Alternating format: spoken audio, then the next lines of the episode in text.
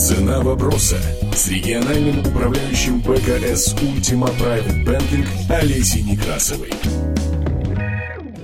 Сегодня у меня в гостях Виктор Бондарович, эксперт по развитию международных рынков. Виктор, поговорим на тему рынка Америки. Есть такое мнение о том, что рынок Америки очень давно растет.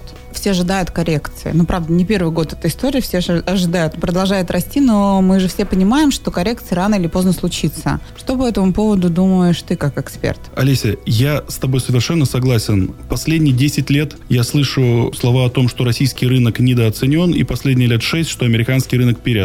И при этом это мне говорят люди, которые мне говорили два года назад, что Америку покупать нельзя, потому что очень дорого. Год назад они мне говорили то же самое. И сегодня третий год они выпускают выгоду от покупки американского рынка на самом деле для людей, которые работают на рынке акций, по большому счету ведь даже не важно, растет рынок или падает. Согласен с тобой. Разница, конечно, есть, но опять-таки мы с тобой затрагиваем ситуацию среднесрочную, когда угу.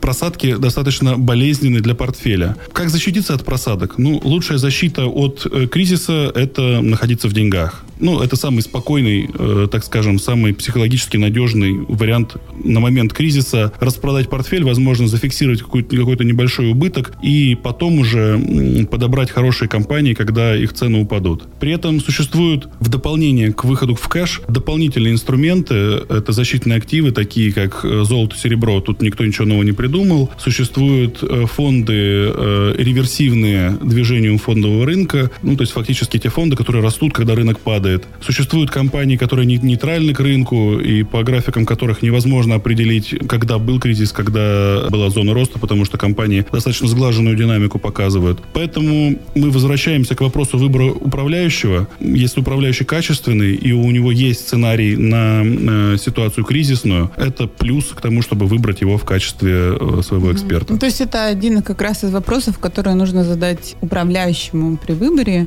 если у него вообще сценарий, план А, план Б, план С. Совершенно верно. Сценарий. Совершенно верно. На растущем рынке зарабатывать гораздо легче, хотя существуют истории разные. Ну, в общем, да. Но нужно быть готовым к тому, что рынок развернется, и это не должно быть причиной того, что мы перестанем зарабатывать деньги или начнем их терять. Скажи, пожалуйста, вот ты представляешь финансовую стратегию, которая есть в компании БКС. В по каким числе? критериям, да, в том числе, по каким критериям туда выбираются бумаги, которые вы покупаете?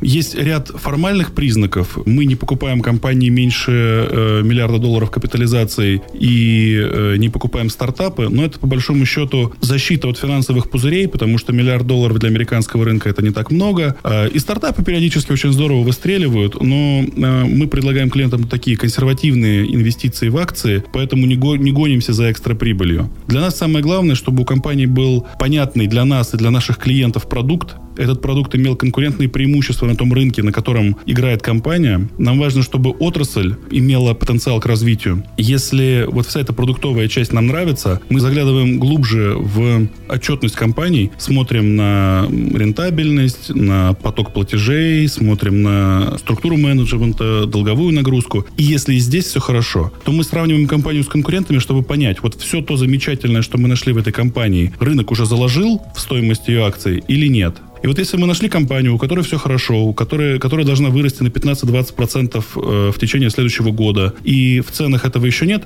такую компанию мы включаем в свой портфель. Ты можешь назвать имена, известные для большинства слушателей, которые сейчас есть в портфеле, чтобы было понятно, каким образом принимается решение?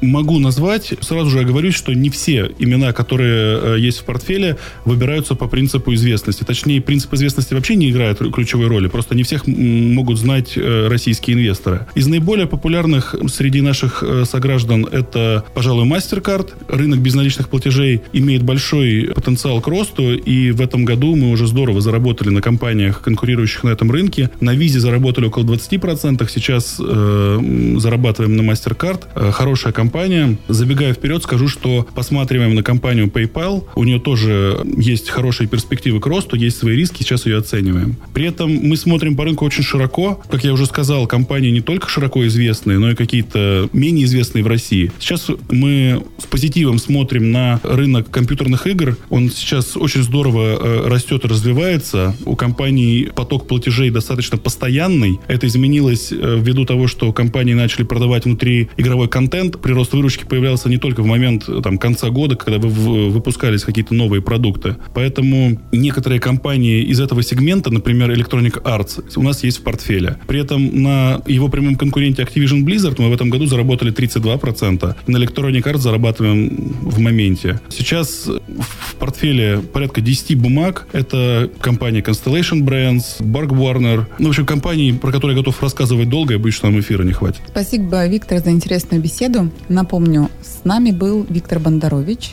эксперт по инвестиционным стратегиям компании БКС. Цена вопроса на бизнес FM Новосибирск.